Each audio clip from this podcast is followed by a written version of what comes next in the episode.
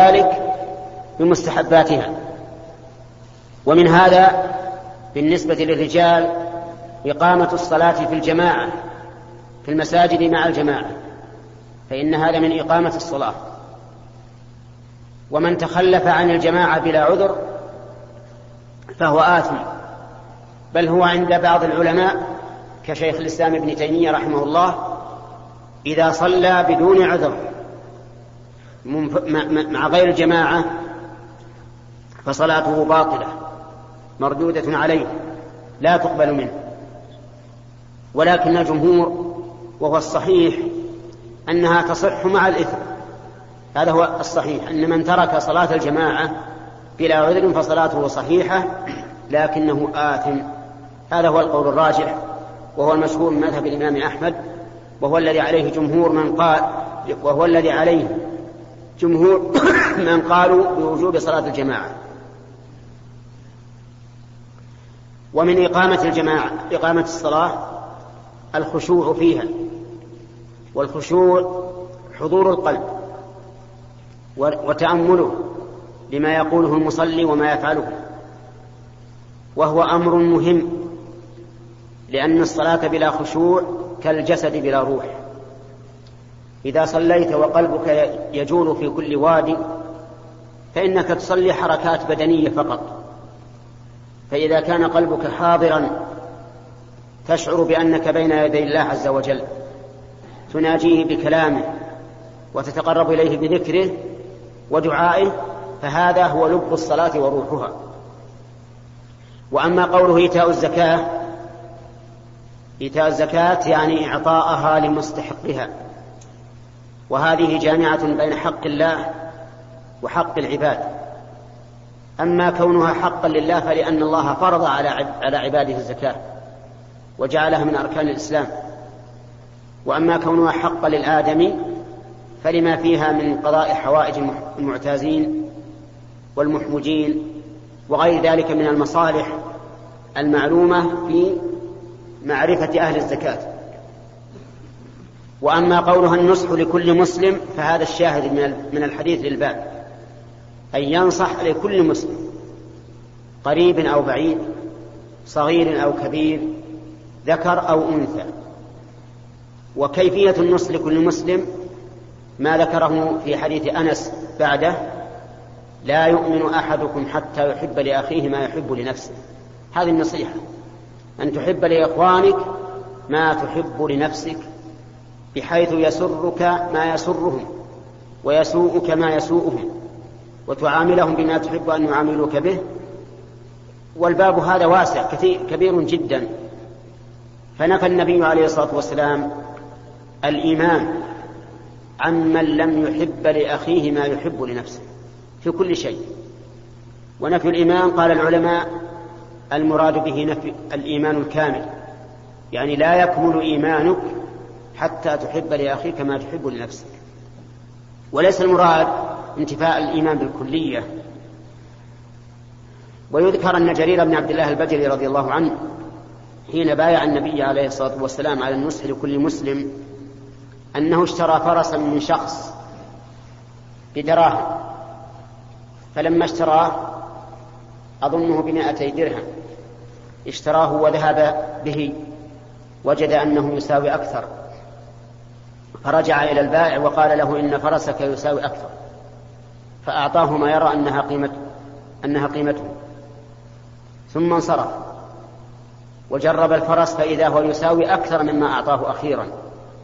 فرجع إليه فقال له إن فرسك يساوي أكثر. فأعطاه ما يرى أنها قيمته.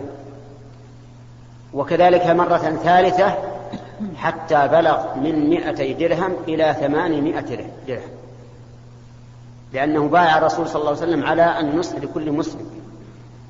وإذا بايع النبي صلى الله عليه وسلم أحدا على شيء لا يختص به فهو عام لجميع الناس. كل الناس مبايعون الرسول عليه الصلاة والسلام على النصح لكل مسلم بل على إقام الصلاة وإيتاء الزكاة والنصح لكل مسلم. والمبايعة هنا بمعنى المعاهدة لأن المبايعة تطلق على البيع والشراء وتطلق على المعاهدة. كما قال تعالى إن الذين يبايعونك إنما يبايعون الله.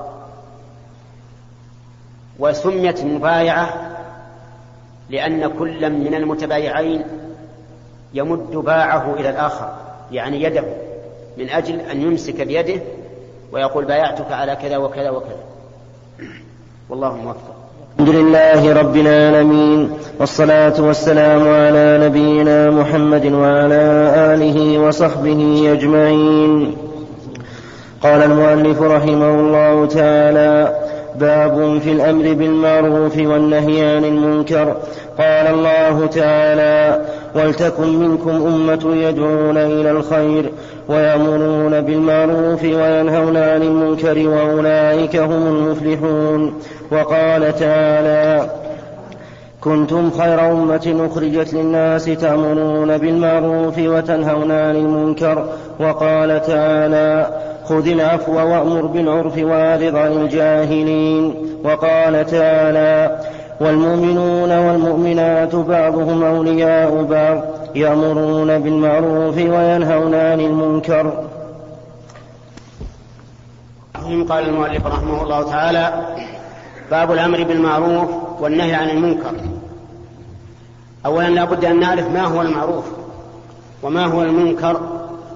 فالمعروف كل ما عرفه الشرع وأقره من من العبادات القولية والفعلية الظاهرة والباطنة. والمنكر كل ما أنكره الشرع ومنعه من أنواع المعاصي. من الكفر والفسوق والعصيان والكذب والغيبة والنميمة وغير ذلك. والأمر بالمعروف والنهي عن المنكر واجب فرض كفاية. إذا قام به من يكفي حصل المقصود وإذا لم يقم به من يكفي وجب على جميع المسلمين. كما قال الله تعالى ولتكن منكم أمة يدعون إلى الخير ويأمرون بالمعروف وينهون عن المنكر. فبدأ بالدعوة إلى الخير ثم ثنى بالأمر بالمعروف والنهي عن المنكر. وذلك لأن الدعوة إلى الخير قبل الأمر بالمعروف والنهي عن المنكر.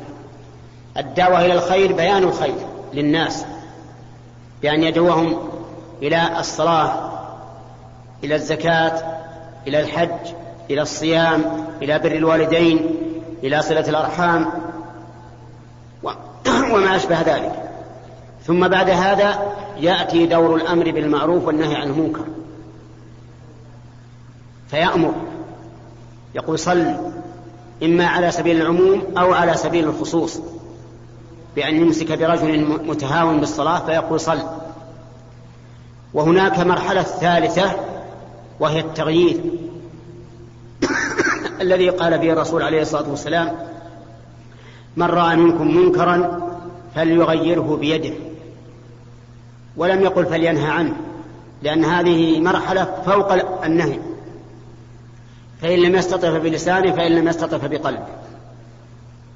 اللسان هو النهي عن المنكر والقلب إذا كان الإنسان لا يستطيع أن يتكلم فإنه ينكر بقلبه بكراهته وبغضه لهذا المنكر.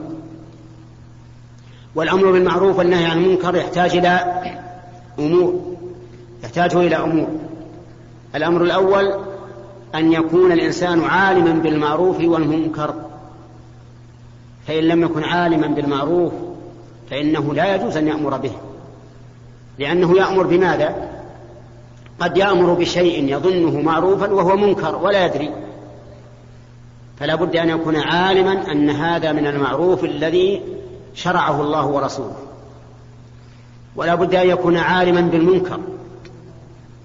أي عالما بأن هذا منكر. فإن لم يكن عالما بذلك فلا ينهى عنه. لأنه قد ينهى عن شيء هو معروف فيترك المعروف بسببه. أو ينهى عن شيء هو مباح فيضيق على عباد الله بمنعهم مما أباح الله لهم. فلا بد أن يكون عالما بأن هذا منكر.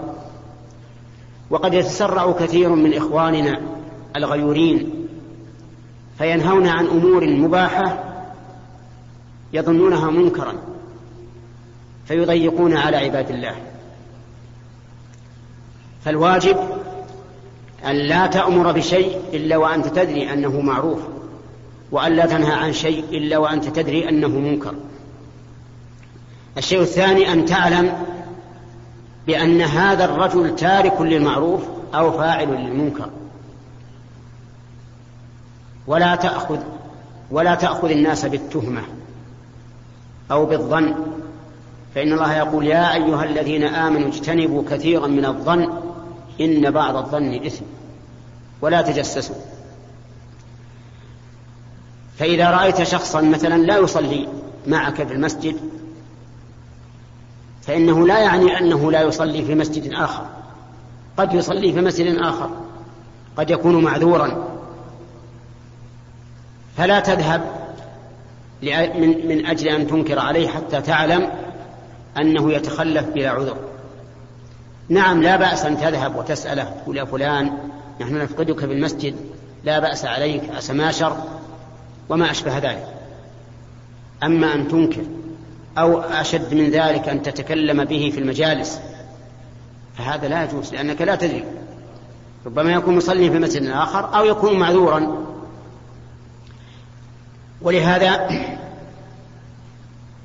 كان النبي عليه الصلاة والسلام يستفهم أولا قبل أن يأمر. فإنه ثبت في صحيح مسلم أن رجلا دخل يوم الجمعة والنبي صلى الله عليه وسلم يخطب فجلس ولم يصلي تحية المسجد. فقال النبي صلى الله عليه وسلم أصليت؟ قال لا. قال قم فصل ركعتين. ولم يأمره أن يصلي ركعتين حتى سأل هل صلى أم لا. مع أن ظاهر الحال أنه رجل دخل وجلس أنه لم يصلي لكن الرسول عليه الصلاة والسلام خاف أن يكون قد صلى وهو لم يشعر به. فقال أصليت؟ قال لا. قال قم. فصلي ركعتين. كذلك في المنكر. لا لا يجوز أن تنكر على شخص إلا إذا علمت أنه وقع في المنكر. فلو رأيت مع شخص امرأة في سيارة مثلا فإنه لا يجوز أن تتكلم عليه أو على المرأة لأنه ربما تكون هذه المرأة من محارمه زوجة أو أخت أو أم أو ما أشبه ذلك. حتى تعلم أنه قد أركب معه امرأة ليست من محارمه. وأمثال هذا كثير. المهم أنه لا بد من علم الإنسان بأن هذا معروف ليأمر به أو منكر لينهى عنه ولا بد أن يعلم أيضا أن ال- الذي وجه إليه الأمر أو النهي قد وقع فيما في أمر يحتاج إلى أمر فيه أو نهي عنه. ثم إن الذي ينبغي للآمر بالمعروف والنهي عن المنكر أن يكون رفيقا أن يكون رفيقا بأمره رفيقا في نهيه. فإنه إذا كان رفيقا أعطاه الله سبحانه وتعالى ما لا يعطي على العنف. كما قال النبي عليه الصلاة والسلام إن الله يعطي على الرفق ما لا يعطي على العنف. إذا عنفت عليه ربما ينفر وتأخذ العزة بالإثم ولا ينقاد لك لكن إذا جئته بالتي هي أحسن فإنه ينتفع. يذكر أن رجلا من أهل الحسبة يعني من الذين يأمرون بالمعروف وينهون عن المنكر في زمان مضى سابقا قديما مر على شخص يسني السواني معروفة. يسني على إبله. يستخرج الماء من البئر. عند أذان المغرب. وعادة الناس الذين يسنون عادتهم أن يحدوا بالإبل. يعني ينشدوا شعرا من أجل أن تخف الإبل. لأن الإبل سبحان الله تطرب لنشيد الشعر. فجاء هذا الرجل معه غيره وتكلم على هذا بكلام قبيح. على العامل الذي يسمع كلام قبيح؟ العامل متعب من الشغل وضايقت نفسه فضرب الرجل بالمسوقة. المسوقة عصا طويل متين. تشرد الرجل. شرد. فذهب إلى المسجد والتقى بالشيخ عالم من العلماء من أحفاد الشيخ محمد بن عبد الوهاب رحمه الله. وقال له إني فعلت كذا وكذا وأن الرجل ضربني بالمسوقة قال طيب. فلما كان من اليوم الثاني ذهب الشيخ بنفسه إلى المكان قبل غروب الشمس وتوضأ ووضع مشلحه على خشبة حول المنحات. ثم أذن المغرب فوقف كأنه يريد أن يأخذ المشلح. فقال له يا فلان يا أخي جزاك الله خير أنت الدور الخير في العمل هذا وأنت على خير. لكن الآن أذن لو تذهب تصلي المغرب وترجع ما فاتك شيء. بكلام لين هين. قال له جزاك الله خيرا. مر علي رجل أمس جلف وقام يسب فيه. وانتهرني. وقال أنت فيك ما لا فيك. وما ملكت نفسي حتى ضربته بالمسوقة قال لا لا ما يحتاج إلى ضرب. أنت عاقل. تكلم معه بكلام لين. فأسند المسوقة العصا اللي يضرب به الإبل ثم ذهب يصلي بانقياد لماذا؟ لأن الأول عامله بالعنف والثاني عامله بالرفق ونحن وإن لم وإن لم تحصل هذه القضية لدينا كلام من طبيب من هو؟ الرسول صلى الله عليه وسلم يقول إن الله يعطي بالرفق أو على الرفق ما لا يعطي على العنف. وما كان الرفق في شيء إلا زانه وما كان العنف في شيء إلا شانه. فأنت احرص على أن يكون أمرك ونهيك رفيقا. ويأتي إن شاء الله بقية شروط الأمر بالمعروف والنهي عن المنكر في الدرس المقبل. لله رب العالمين والصلاة والسلام على نبينا محمد وعلى آله وصحبه أجمعين. قال المؤلف رحمه الله تعالى باب في الأمر بالمعروف والنهي عن المنكر. قال الله تعالى ولتكن منكم أمة يدعون إلى الخير ويأمرون بالمعروف وينهون عن المنكر وأولئك هم المفلحون. وقال تعالى كنتم خير أمة أخرجت للناس تأمرون بالمعروف وتنهون عن المنكر. وقال تعالى خذ العفو وأمر بالعرف وأعرض عن الجاهلين. وقال والمؤمنون والمؤمنات بعضهم أولياء بعض يأمرون بالمعروف وينهون عن المنكر. وقال تعالى لعن الذين كفروا من بني إسرائيل على لسان داود على لسان داود وعيسى بن مريم. ذلك بما عصوا وكانوا يعتدون. كانوا لا يتناهون عن منكر فعلوه لبس ما كانوا يفعلون. سبق لنا الكلام على بيان وجوب الأمر بالمعروف والنهي عن المنكر. لقوله تعالى ولتكن منكم أمة يدعون إلى الخير ويأمرون بالمعروف وينهون عن المنكر وبينا أنه لا بد من شروط. الشرط الأول أن يكون عالما بحكم الله. بان هذا معروف وهذا منكر. لئلا يأمر بمنكر أو ينهى عن معروف. الثاني أن يكون عالما بحال المأمور والمنهي. لأنه قد يأمر شخصا بشيء يكون قائما به وحينئذ يكون لغوا لا فائدة منه. أو ينهاه عن شيء قد اجتنبه فيكون نهيه لغوا لا فائدة منه. وضربنا لهذا مثلا بالرجل الذي جاء والنبي صلى الله عليه وسلم يخطب يوم الجمعة فجلس. فقال له النبي صلى الله عليه وسلم أصليت؟ قال لا. قال قم فصل ركعتين. فإن جلوسه ترك للمعروف وهو الصلاة إذا دخل المسجد. لأن الإنسان إذا دخل المسجد مأمور بأن يصلي ركعتين في أي وقت كان. فهذا الرجل جلس فقد ترك أمرا معروفا. لكن النبي عليه الصلاة والسلام خاف أن يكون قد فعل هذا أي قد قد صلى. ولهذا سأله فلما تحقق أنه لم يصلي قال قم فصل ركعتين. الشرط الثالث أن لا يزول المنكر إلى ما هو أعظم منه. فإن كان هذا المنكر لو نهينا عنه لزال إلى ما هو أعظم منه فإنه لا يجوز أن ننهى عنه. درءا لكبرى المفسدتين بصغراهما لأنه إذا تعارض عندنا مفسدتان وكانت إحداهما أكبر من الأخرى فإننا نتقي الكبرى بالصغرى. مثال ذلك لو أن رجلا يشرب الدخان أمامك فأردت أن تنهاه وتقيمه من المجلس ولكنك تعرف أنك لو فعلت لذهب يجلس مع السكارى. ومعلوم أن شرب الخمر معلوم أن شرب الخمر أعظم من شرب الدخان. فهنا لا ننهى نبقيه ثم نعالجه بالتي هي أحسن.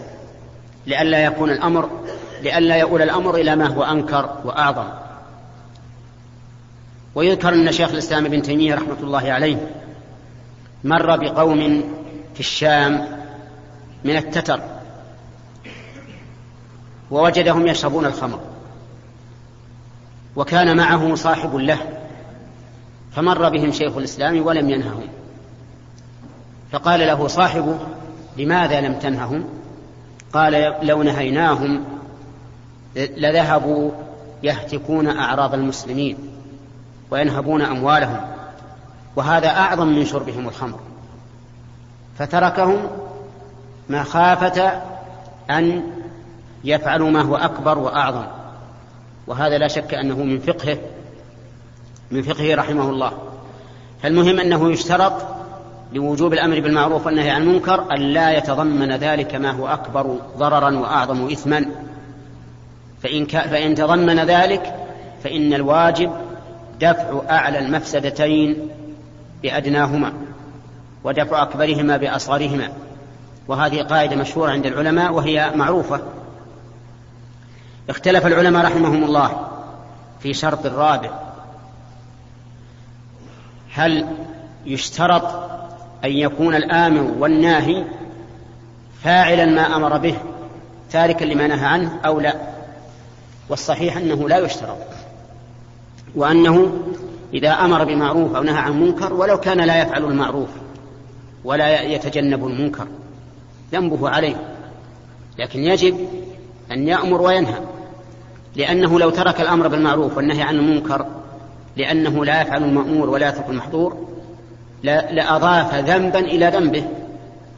فإذا قام بهذا وإن كان مفرطا في هذا فإنه يجب عليه أن يأمر بالمعروف وينهى عن المنكر ولو كان يفعله. أن يفعل المنكر ولو كان يترك المأمور. ولكن في الغالب بمقتضى الطبيعة الفطرية أن الإنسان لا يأمر الناس بشيء لا يفعله. هذا الغالب. يستحي يخجل. ولا ينهى الناس عن شيء يفعله. هذا هو الغالب. إنما الواجب أن يأمر بما بما أمر به الشرع وإن كان لا يفعله. وأن ينهى عن منع عنه الشرع وإن كان لا يتجنبه.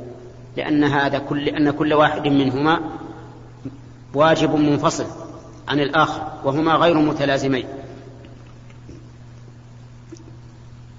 ثم إنه ينبغي للآمر بالمعروف والنهي عن المنكر أن يقصد بذلك إصلاح الخلق وإقامة شرع الله.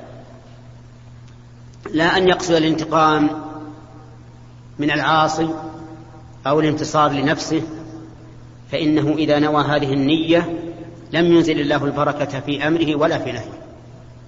بل يكون كالطبيب يريد معالجة الناس ودفع البلاء عنهم. فينوي بأمره أولا إقامة شرع الله وثانيا إصلاح عباد الله وكذلك نهي حتى يكون مصلحا وصالحا. نسأل الله أن يجعلني وإياكم من الهداة المهتدين الصالحين المصلحين. إنه جواد كريم.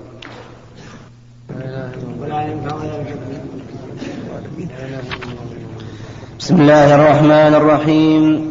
الحمد لله رب العالمين. والصلاة والسلام على نبينا محمد وعلى آله وصحبه أجمعين.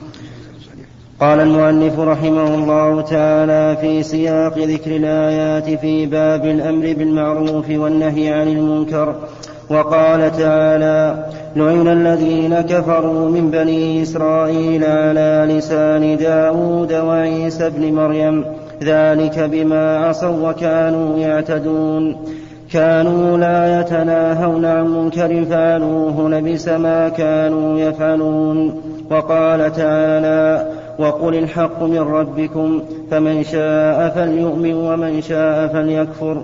وقال تعالى فاصدع بما تؤمر وقال فلما نسوا ما ذكروا به أنجينا الذين ينهون عن السوء وأخذنا الذين ظلموا بعذاب بئيس بما كانوا يفسقون الرحمن الرحيم. تكلمنا على أول الآية. في قوله تعالى ولتكن منكم أمة يدعون إلى الخير ويأمرون بالمعروف وينهون عن المنكر.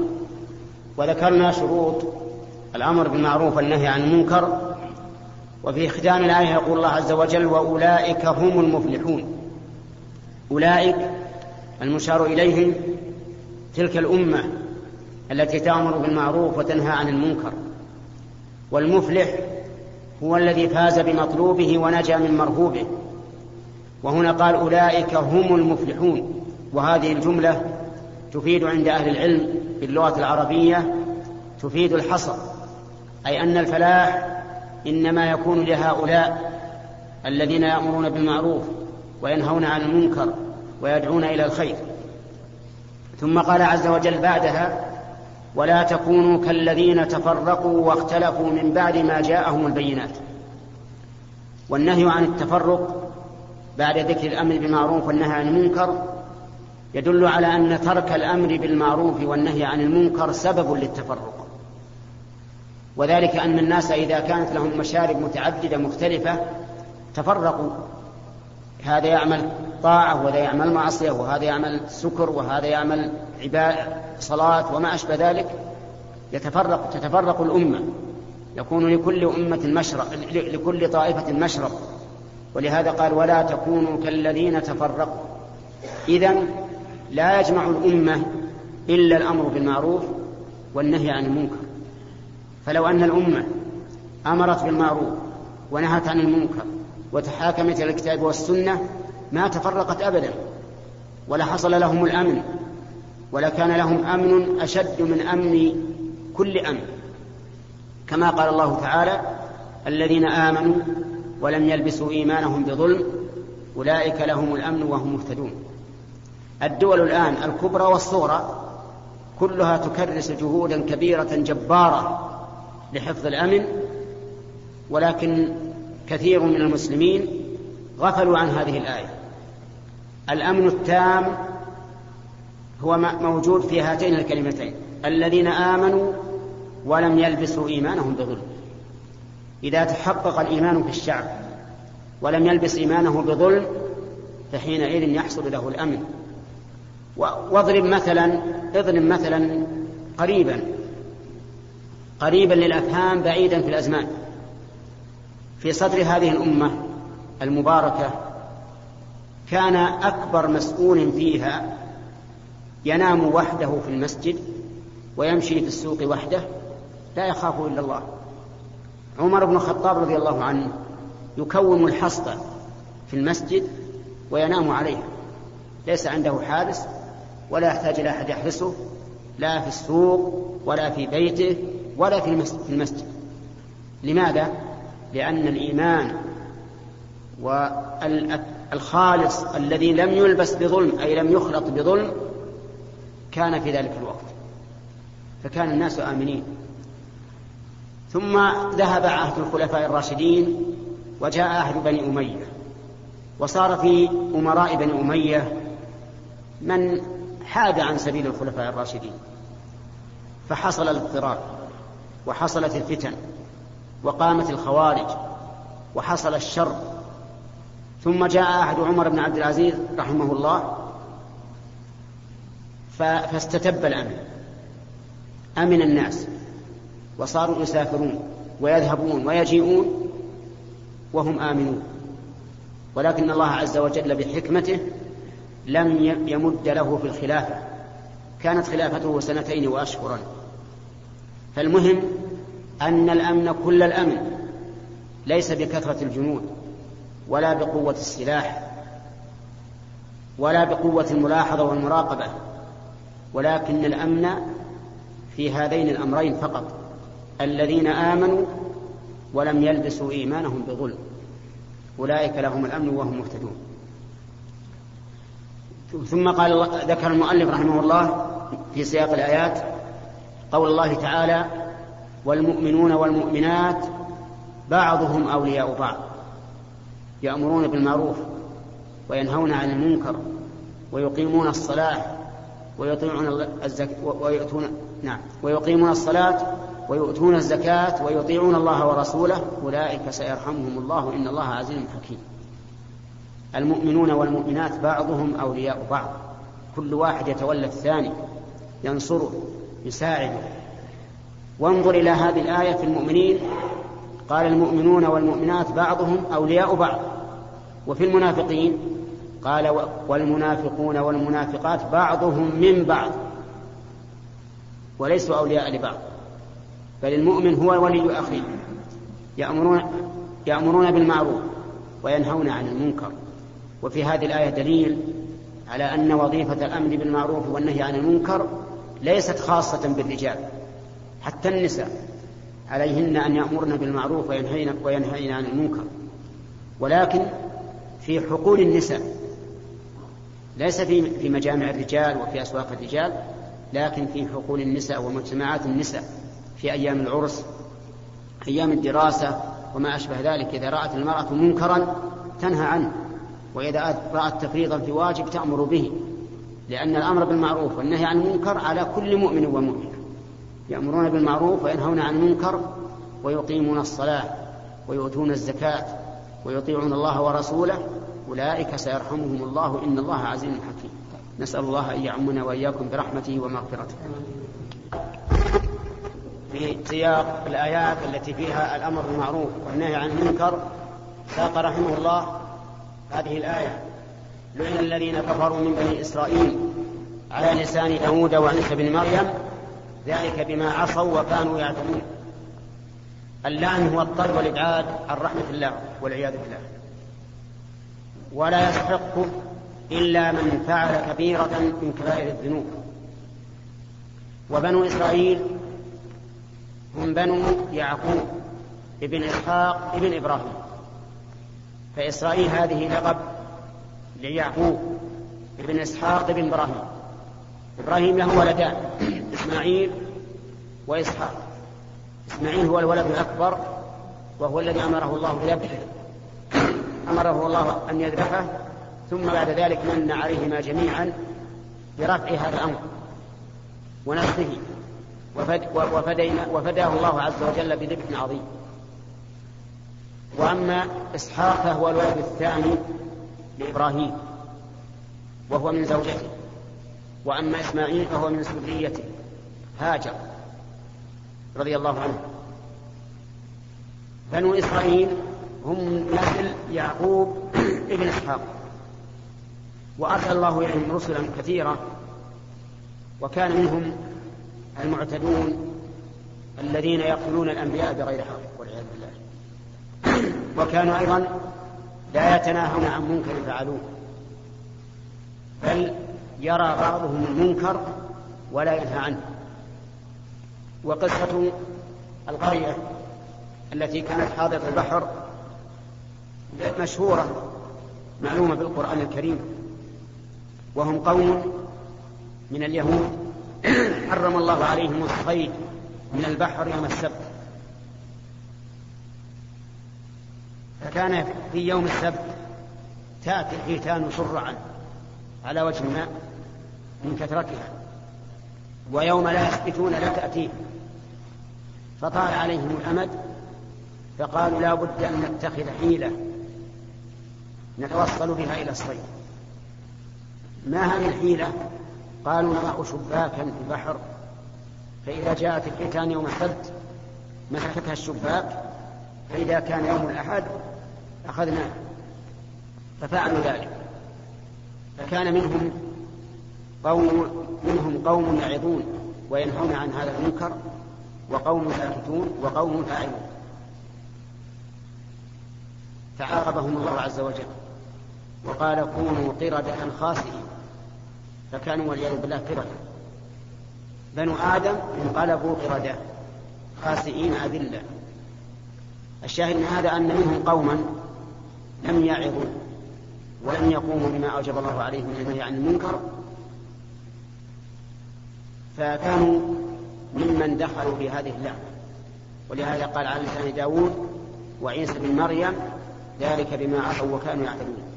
وداود متأخر عن موسى بكثير وعيسى بن مريم كذلك فهذان النبيان لعنا الذين لا يتناهون عن منكر فعلوه وقد حكى الله ذلك عنه عنهما مقرا ذلك. فصار من من لا يتناهى عن المنكر صار من الملعونين والعياذ بالله. وفي هذا دليل على وجوب النهي عن المنكر وعلى أن تركه سبب للعنة والطرد عن رحمة الله. ثم قال المؤلف رحمه الله في مساق من الآيات وقل الحق من ربكم فمن شاء فليؤمن ومن شاء فليكفر. الحق من الله عز وجل من الرب الذي خلق الخلق والذي له الحق في أن يوجب على عباده ما شاء. فالحق منه فيجب علينا قبوله.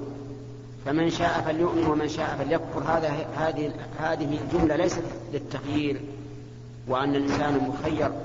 إن شاء آمن وإن شاء كفر ولكنها للتهديد.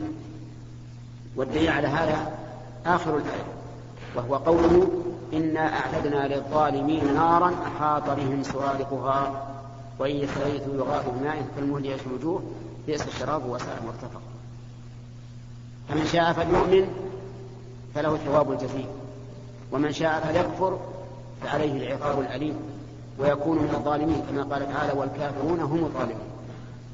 ففي هذا تهديد من لم يؤمن بالله عز وجل وأن الحق بين وظاهر. جاء به محمد صلى الله عليه وسلم من رب العالمين فمن اهتدى فقد وفق. نسأل الله لنا ولكم الهداية. ومن ضل والعياذ بالله فقد خذل. والله المستعان. قال المؤلف رحمه الله تعالى في سياق ذكر الآيات في باب الأمر بالمعروف والنهي عن المنكر وقال تعالى فاصدع بما تؤمر وقال فلما نسوا ما ذكروا به أنجينا الذين ينهون عن السوء وأخذنا الذين ظلموا بعذاب بئيس بما كانوا يفسقون والآيات في الباب كثيرة معلومة رحمه الله تعالى فيما ذكره من سياق الآيات الدالة على وجوب الأمر بالمعروف والنهي عن المنكر. ساق رحمه الله قول الله عز وجل فاصدع بما تؤمر وأعرض عن المشركين. والخطاب هنا للنبي صلى الله عليه وسلم. وليعلم أن الخطاب الموجه لرسول الله صلى الله عليه وسلم ينقسم إلى قسمين قسم خاص به وقسم له ولأمته. والأصل أنه له ولأمته لأن أمته أسوة به لأن له لأن لأمته أسوة حسنة فيه عليه الصلاة والسلام. لكن إذا وجدت قرينة تدل على أن الخطاب للرسول عليه الصلاة والسلام كان خاصا به. مثل قوله تعالى ألم نشرح لك صدرك؟ ومثل قوله تعالى والضحى والليل إذا سجى ما ودعك ربك. فهذا خاص بالرسول عليه الصلاة والسلام. أما مثل قوله تعالى يا أيها النبي لما تحرم ما أحل الله لك؟ فهذا له له ولأمته. يا أيها النبي إذا طلقتم النساء فطلقوهن لعدتهن له ولأمته. يا أيها الرسول بلغ ما أنزل إليك من ربك له ولأمته. لقوله, تعالى لقوله صلى الله عليه وسلم بلغوا عنه. فهنا يقول الله عز وجل لرسوله فاصدع بما تؤمر. يعني أظهر ما تؤمر به وبينه ولا تأخذك في الله لومة لائم. وهذا له ولأمته. هذا له ولأمته. كل الأمة يجب عليها أن تصدع بما أمر الله به عز وجل تأمر به الناس وأن تصدع بما نهى الله عنه تنهى به الناس لأن النهي عن الشيء أمر بتركه. فاصدع بما تؤمر وأعرض عن المشركين يعني لا تهتم بهم لا في حالهم ولا فيما يأتي من أذاهم. لا في حالهم يعني لا تيأس لا تحزن لعدم إيمانهم كما قال الله تعالى فلعلك باخع نفسك. إن لم يؤمنوا بها لعلك باخع نفسك إن لم يؤمنوا بهذا الحديث أسفا نعم. على آثارهم إن لم يؤمنوا بهذا الحديث أسفا لعلك باخع نفسك ألا يكونوا مؤمنين. يعني لعلك مهلك نفسك إذا لم يؤمنوا بك. يعني لا تبالي بهم أعرض عنهم. أعرض عنهم أيضا فيما يحصل لهم فيما يحصل منهم من أذى. فإن العاقبة لك. وفعلا صارت العاقبة للرسول عليه الصلاة والسلام. صبر وظفر. فإنه عليه الصلاة والسلام خرج من مكة مهاجرا مختفيا يخشى على نفسه. قد جعلت قريش لمن يأتي به وبصاحبه أبي بكر مئتين من الإبل عن كل واحد مئة ولكن الله تعالى أنجاهما. وبعد مضي سنوات قليلة رجع النبي عليه الصلاة والسلام فاتحا مكة ظافرا مظفرا كانت له المنة على الملأ من قريش. حتى وقف في على باب الكعبة يقول يا معشر قريش ما ترون أني فاعل بكم؟ كلهم تحته. أذلة. ما ترون أني فاعل بكم؟ قالوا خيرا. أخ كريم وابن أخ كريم. قال فإني أقول لكم كما قال يوسف لإخوته لا تثريب عليكم اليوم. يغفر الله لكم وهو أرحم الراحمين. اذهبوا فأنتم الطلقاء فمن عليهم عليه الصلاة والسلام بعد أن كان قادرا عليهم. فالحاصل أن قوله أعرض عن المشركين يشمل أمرين. أعرض عن المشركين لا لا تهتم بحالهم إذا لم يؤمنوا ولا تحزن عليهم وأعرض عن المشركين فيما يحصل لك من أذى فإنه سوف تكون العاقبة لك وهذا هو الواقع. ولهذا قال بعد الآية بنفسها إنا كفيناك المستهزئين الذين يجعلون مع الله إلها آخر فسوف يعلمون. ولقد نعلم أنك يضيق صدرك بما يقولون. فسبح بحمد ربك وكن من الساجدين. وتأمل كيف أمر الله تعالى بتسبيحه بحمده بعد أن قال ولقد نعلم أنك يضيق صدرك بما يقولون. لأن المقام هنا مقام يحتاج إلى التنزيه تنزيه الرب عز وجل وحمده من هذه الضائقة التي تصيب النبي عليه الصلاة والسلام من قريش. يعني نزهه عن كل ما لا يليق به واعلم أن ما أجراه جل وعلا فهو في غاية الحكمة وهو كذلك فإنه صار في غاية الحكمة وفي غاية الرحمة التي يحمد عليهما عز وجل ثم قال في آخر الآيات فيما ساقه النووي رحمه الله في كتاب رياض الصالحين قال ف... إيش الآية؟ فلما نسوا ما ذكروا به أنجينا الذين ينهون عن السوء وأخذنا الذين ظلموا بعذاب بئيس بما كانوا يفسقون. هذه قصة القرية التي أشرنا إليها أمس. قرية على البحر. حرم الله عليهم أن يصدا أن يصطادوا السمك في يوم السبت. وابتلاهم عز وجل. فصارت السمك في يوم السبت تأتي بكثرة. شرعا على سطح الماء.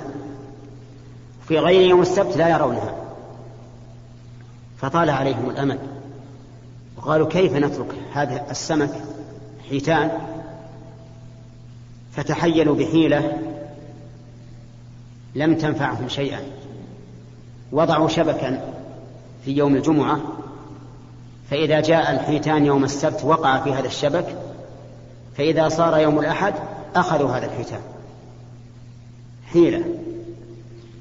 فكان النكال من الله عز وجل أن قال لهم كونوا قردة خاسئين قال لهم قولا قدريا كونوا قردة خاسئين فأصبحوا قردة.